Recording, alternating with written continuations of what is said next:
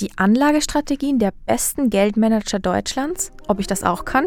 Moneymates, der Wirtschaftswoche-Podcast, der dich erfolgreich macht. Mit Tina Zeinlinger und Jan Guldner.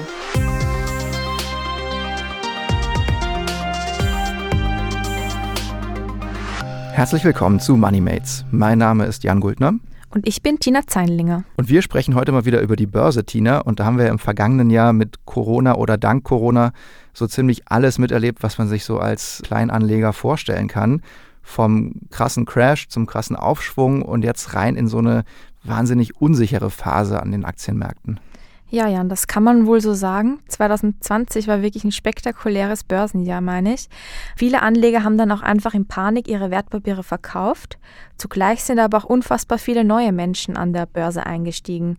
Also die Zahl von Aktionärinnen war im vergangenen Jahr so hoch wie zuletzt vor 20 Jahren, muss man sich vorstellen. Und ja, jetzt feiert der DAX wirklich neue Rekorde. Gleichzeitig gibt es aber auch so ein bisschen Angst vor Inflation und vor einer Finanzblase. Und ich frage mich, wie soll man da bitte als Börsianer, vor allem wenn man jetzt noch nicht so viel Ahnung über Börse hat, die Nerven bewahren? Ja, das ist eine sehr gute Frage. Nerven bewahren an sich ist, glaube ich, schon mal zentral. Und ich glaube, die richtige Antwort, wie das geht, ist, man braucht einen Plan.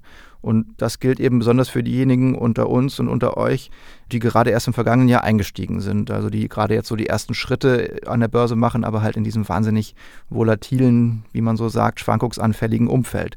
Und das ist für sich genommen ja an sich super, dass man das macht. Im besten Fall ist man aber ja noch ein paar Jahre aktiv an der Börse. Und da hilft es eben, wenn man sich oder wenn ihr euch eine passende Strategie überlegt und euch an die haltet. Genau, und wie so eine Anlagestrategie aussehen kann, warum sie so wichtig ist und wie man sich vor allem seine eigene Anlagestrategie baut, darüber wollen wir heute sprechen. Und man sagt ja immer, man soll von dem Besten lernen und deshalb haben wir uns das auch für heute vorgenommen. Wir schauen uns nämlich die Strategien professioneller Geldmanager an, also von Leuten, die das beruflich machen und richtig was drauf haben und zwar nicht nur von irgendwelchen, sondern wirklich von den Besten der Besten, nämlich den besten Geldprofis Deutschlands. Und wir haben uns dafür auch natürlich äh, Unterstützung geholt, hier nicht direkt ins Studio, aber zugeschaltet ist gleich unsere Kollegin Heike Schwertfeger aus Frankfurt aus der Wirtschaftswoche-Redaktion. Und sie ist da Börsenexpertin im Geldressort und hat für eine aktuelle Serie in der Wirtschaftswoche analysiert, wie die Profis, die Vermögensverwalter Deutschlands das eben so machen, wie die mit der Unsicherheit am Markt umgehen und wie sie sich auf mögliche Risiken vorbereiten und welche Aktien sie jetzt kaufen oder vielleicht auch verkaufen. Und nicht nur das, zusammen mit dem Analysehaus MMD hat sie dann auch für die Wirtschaftswoche ein Ranking erstellt, das die besten Geldmanager herausfiltert. Wer ganz oben in dem Ranking ist, der muss nicht nur gute Rendite erzielen, sondern auch gleichzeitig ein bisschen die Nerven seiner Anleger schonen. Und man hat sich die Rendite auch angeschaut über den Zeitraum der vergangenen drei Jahre, weil man da auch ganz gut sehen kann, wer sich eben auch in unsicheren Marktphasen ganz gut schlägt. Und neben der Rendite berücksichtigt die Rangliste, wie schon gesagt, auch ein bisschen so, wie die Geldmanager mit Risiko umgehen, weil letztlich ist man da ja auch daran interessiert, möglichst wenig Verlustrisiko zu haben. Und mit diesen zwei Kriterien, also Rendite und maximales Verlustrisiko, kann man dann eben eine ganz gute Aussage darüber treffen, wer denn eigentlich der beste Geldmanager des Landes ist. Die gesamte Recherche und die ganzen Details zum Ranking und zu den Geldmanagern verlinken wir euch nochmal in den Show Notes. Vielleicht so ein kleiner Vorgeschmack vorab. Die besten Geldmanager in den riskantesten Kategorien, die hier ausgewählt wurden, haben Renditen von bis zu 30 Prozent in den vergangenen drei Jahren erwirtschaftet. Der Sieger in der defensiven, also sehr risikoarmen Kategorie, hat es immerhin auf 7% Rendite geschafft, was ja absolut ordentlich ist. Und wenn ich gleich noch ein bisschen mehr aus dem Nähkästchen plaudern darf, wir haben auch ziemliche Überraschungen unter den besten Geldmanagern. Zumindest finde ich das, denn auch die Stadtsparkasse Düsseldorf hat es tatsächlich aufs Podest geschafft. Hast du da noch ein Sparkonto? Nein, tatsächlich nicht. Das habe ich vor knapp einem Jahr aufgelöst. Aber vielleicht ein Fehler rückblickend, ne? Mal wieder wechseln. Naja, aber wir haben auf jeden Fall mit äh, Heikes Unterstützung versucht, ein paar der Strategien der besten Geldmanager herauszufiltern, zu verstehen, was dahinter steckt und vor allem wollten wir natürlich wissen, was wir und ihr, liebe Zuhörerinnen und Zuhörer, von den Profis lernen könnt.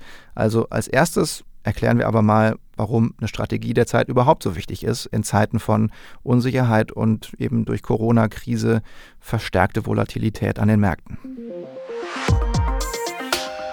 Ja, Corona hat das letztes Jahr gezeigt, dass die Aktienkurse ja extrem stark und extrem schnell fallen können. Und dann kam es auch noch darauf an, welche Art von Aktien man im Depot hatte. Also Fluggesellschaften sind extrem stark gefallen, Reiseanbieter, Einzelhändler.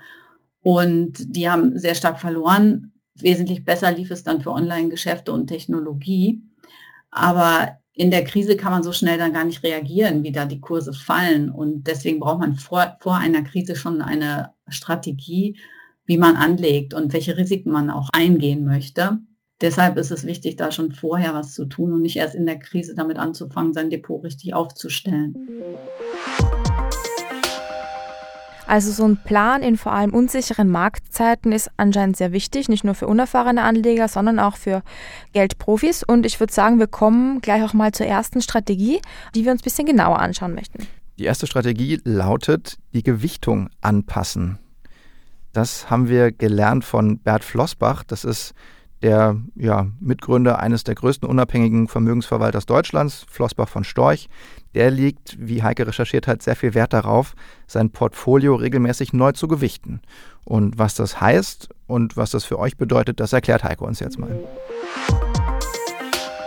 Ja, das heißt so viel, dass er eben auch Anteile von Aktien und Anleihen jeweils im Depot unterschiedlich mischt, je nachdem, ob er jetzt eine sehr gute Konjunktur erwartet oder ob er bestimmte Risiken sieht. Äh, wenn die Konjunktur brummt, dann würde er wahrscheinlich den Aktienanteil ein bisschen erhöhen. Wenn es schwierig wird und sich schon so ein Boom an der Börse aufgebaut hat, dann ähm, nimmt er vielleicht ein bisschen mehr Sicherungsinstrumente rein. Bei Flossbach ist das zum Beispiel, sind das jetzt nicht mehr die Anleihen, weil wir wissen alle, die Niedrigzinsen machen Anleihen sehr unattraktiv. Kursverluste durch Inflation machen sie dann noch unattraktiver. Und deshalb ist, äh, nimmt der Vermögensverwalter Flossbach von Storch eben lieber dann Gold nochmal als Absicherungsinstrument ins Depot oder auch Derivate, mit denen sich so Aktien- und Anleiheinvestments absichern lassen. Niedrigzinsen, wie Heike gesagt hat, machen Anleihen also vor allem unattraktiv. Früher hat man sich da vielleicht eben mit Anleihen beholfen, wenn man sich vor Niedrigzinsen schützen wollte. Heute ist es aber anscheinend besser, da auf Gold, Derivate und andere Rohstoffe als Absicherung zu setzen.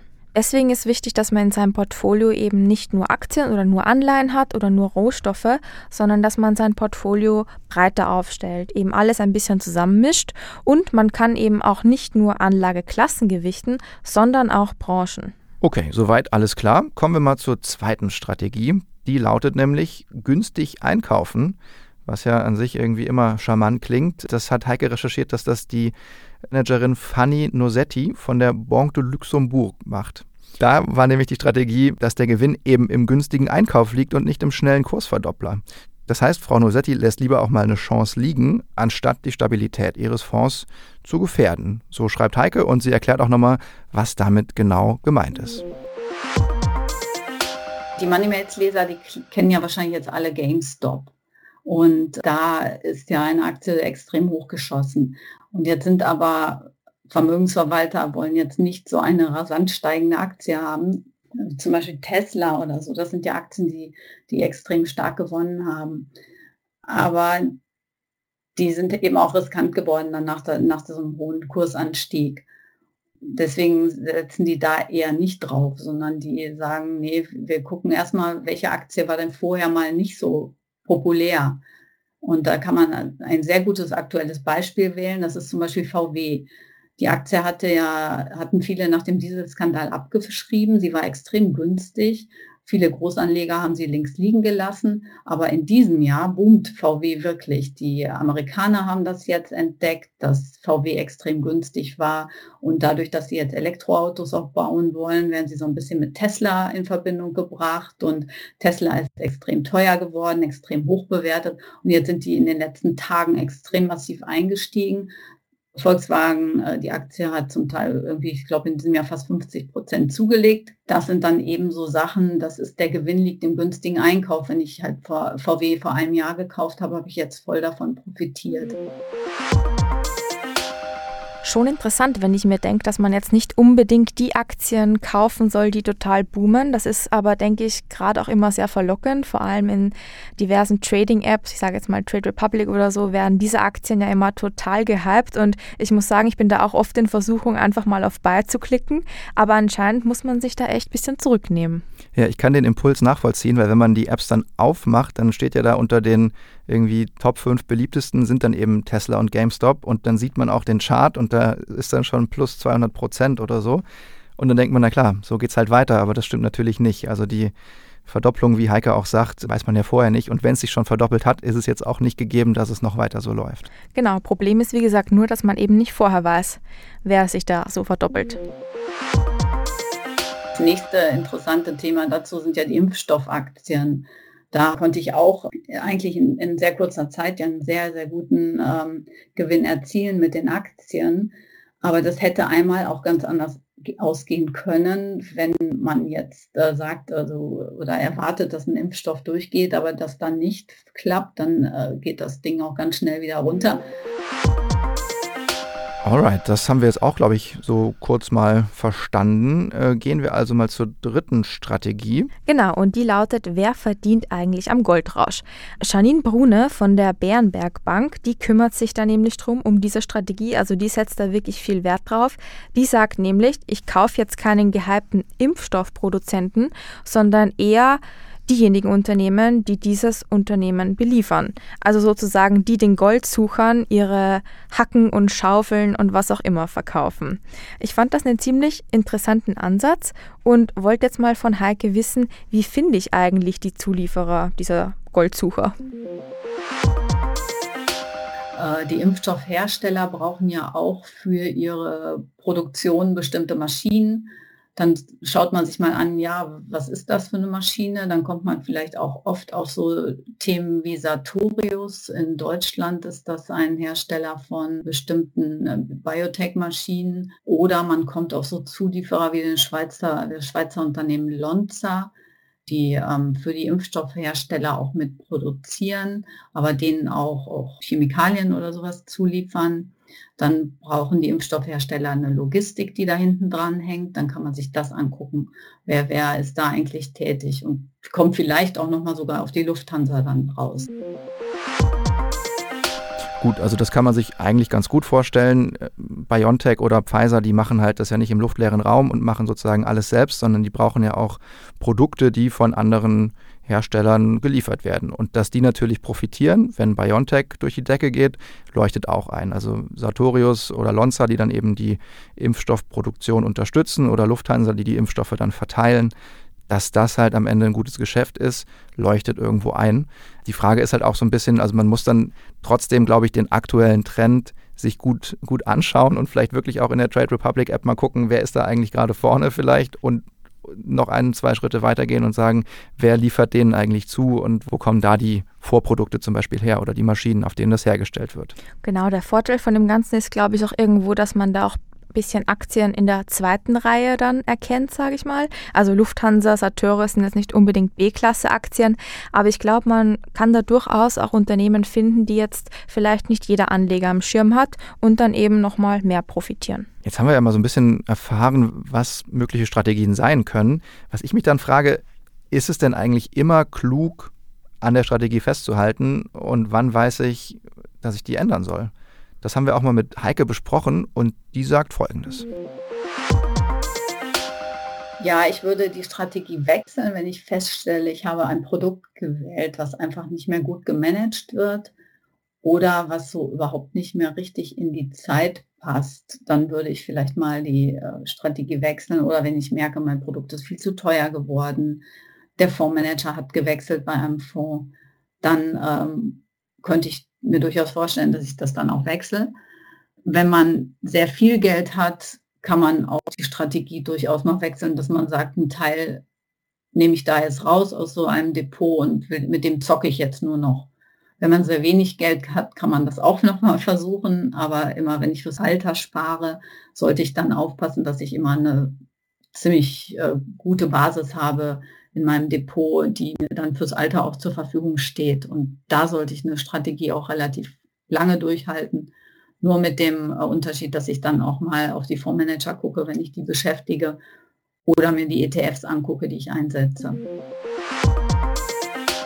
Gut, also über Strategien haben wir jetzt schon einiges erfahren, auch welche Geldprofis welche Strategie so verfolgen. Ich frage mich jetzt nur, macht es auch für mich als ja, sage ich mal, Berufseinsteiger, der vielleicht nicht so viel Vermögen zu verwalten hat, Sinn, so einen Geldprofi überhaupt anzuheuern. Weil so ein Geldmanager macht das natürlich auch nicht umsonst. Der will natürlich auch Geld haben für seinen Job. Das wiederum schmälert aber auch meine Rendite. Also optimal wäre es, ich wäre selbst mein Geldprofi und könnte mir das alles selbst machen, müsste auch niemanden dafür bezahlen und könnte mir die ganze Rendite selbst einstecken. Das ist aber leider nicht so. Und ich wollte jetzt mal von Heike wissen, ob es jetzt auch für mich Sinn macht, so einen Geldprofi anzuheuern. Ich würde gar nicht sagen, dass die alle teuer sind. Also wir haben ja bei der Wirtschaftswoche das Ranking der Vermögensverwalter gemacht und da bekomme ich diese Dienstleistung auch schon für 1,4 Prozent zum Teil pro Jahr. Und das ist dann noch nicht zu teuer. Auch wenn es mal zwei Prozent sind, muss das nicht unbedingt zu teuer sein. Das muss ich immer mit meiner eigenen Arbeitszeit in Verbindung bringen. Wenn ich die einsetze, was kostet mich das dann? Und wenn das Ergebnis nachher sehr gut ist, ähm, gut, dann bezahle ich das auch. Das kann ich natürlich selber machen, indem ich mir ein Depot zusammenstelle aus einzelnen ETFs und die ähm, lasse ich dann dort liegen und beschäftige mich ein bisschen damit. Dann komme ich vielleicht ebenfalls auf ein sehr gutes Ergebnis.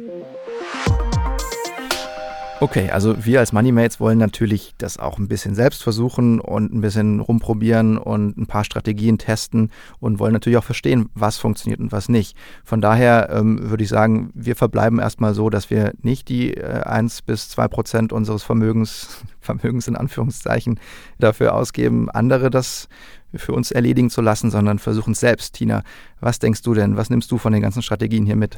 Ja, also ich würde sagen, Ganz klar, man braucht natürlich auch an der Börse wie überall im Leben einen Plan. Und deswegen ist halt so eine Anlagestrategie für Anleger total wichtig, vor allem in so turbulenten Zeiten, wie wir sie jetzt gerade erleben. Das Wichtigste ist, glaube ich, nur, man muss seine Ziele klar vor Augen haben. Also bei mir wäre das natürlich mal Rendite machen, Verluste begrenzen, aber vielleicht gleichzeitig auch so ein bisschen Fokus auf Nachhaltigkeit legen. Und jeder kann dann natürlich auch so ganz individuelle Ziele verfolgen und sich seine individuelle Strategie zusammenbasteln. Wichtig ist, glaube ich, nur, dass man sich wohlfühlt bei seiner Strategie, weil Börse soll ja im Endeffekt vor allem uns Moneymates natürlich auch irgendwo Spaß machen und nicht schlaflose Nächte bereiten. Vielleicht noch ein Punkt zur Individualität. Die Strategien sind ja auch immer so eine Art Zeitfrage. Ne? Ich glaube, da muss man sich immer auch vor Augen führen, wie viel Zeit habe ich eigentlich, mich täglich, stündlich, wöchentlich, monatlich mit meinem Depot oder meiner Strategie zu beschäftigen. Und vielleicht sind dann für manche Leute dann eher Dinge interessant, die dann halt fast automatisch laufen. Für andere sind dann Dinge interessant, um die man sich eher kümmern muss. Und weil du gerade schon die schlaflosen Nächte ansprachst, wer vielleicht dann wirklich nicht gut schlafen kann, wenn er sich ständig selbst über seine Strategie Gedanken machen muss, der kann die natürlich auslagern und Heike hat uns als unsere heutige Börsenboomerin ein paar Tipps dazu gegeben, wie man das am besten macht. Das hört ihr gleich. Und bevor ihr die hört, sind wir natürlich daran interessiert zu erfahren, habt ihr eigentlich schon eure eigene Börsenstrategie entwickelt oder habt ihr irgendwelche Fragen dazu? Habt ihr irgendwie Tipps, wie wir unsere eigene Börsenstrategie entwickeln können? Und falls ja, dann schreibt uns einfach gerne auf den üblichen Kanälen. Die Kontaktdetails verlinken wir euch auch wie immer in den Show Notes. Und ansonsten wünschen wir euch noch einen wunderschönen Tag und hört noch rein bei Heike jetzt. Tschüss. Ja, also wenn ich mich entschieden habe, ich möchte meine Geldanlage jetzt nicht alleine in die Hand nehmen, sondern dafür auch einen Profi beschäftigen, dann habe ich ganz viele Möglichkeiten. Es gibt sogenannte vermögensverwaltende Fonds. Das sind die Mischfonds, die wir bei der Wirtschaftswoche auch getestet haben, geführt von renommierten Vermögensverwaltern. Da finde ich verschiedene Risikokategorien. Ähm, wenn ich keine großen Risiko eingehen möchte, nehme ich einen defensiven Fonds, der ähm, die Risiken sehr niedrig hält. Oder wenn ich ein bisschen risikobereiter bin, gibt es so ausgewogene Strategien. Da sind dann ein bisschen mehr Anleihen drin und Aktien, Rohstoffe, Gold. Und äh, sonst äh, wähle ich einen Aktienfonds, der mir eine gute Rendite verspricht. Allerdings muss ich da auch die Kursschwankungen aushalten können. Das Angebot ist sehr, sehr groß und gute findet man auch immer und da kann man dann auch sich die Kosten noch anschauen und dann muss man einfach mal loslegen. Das war MoneyMates, der Wirtschaftswoche-Podcast, der dich erfolgreich macht, mit Tina Zeinlinger und Jan Guldner. Produziert von Anna Hönscheid.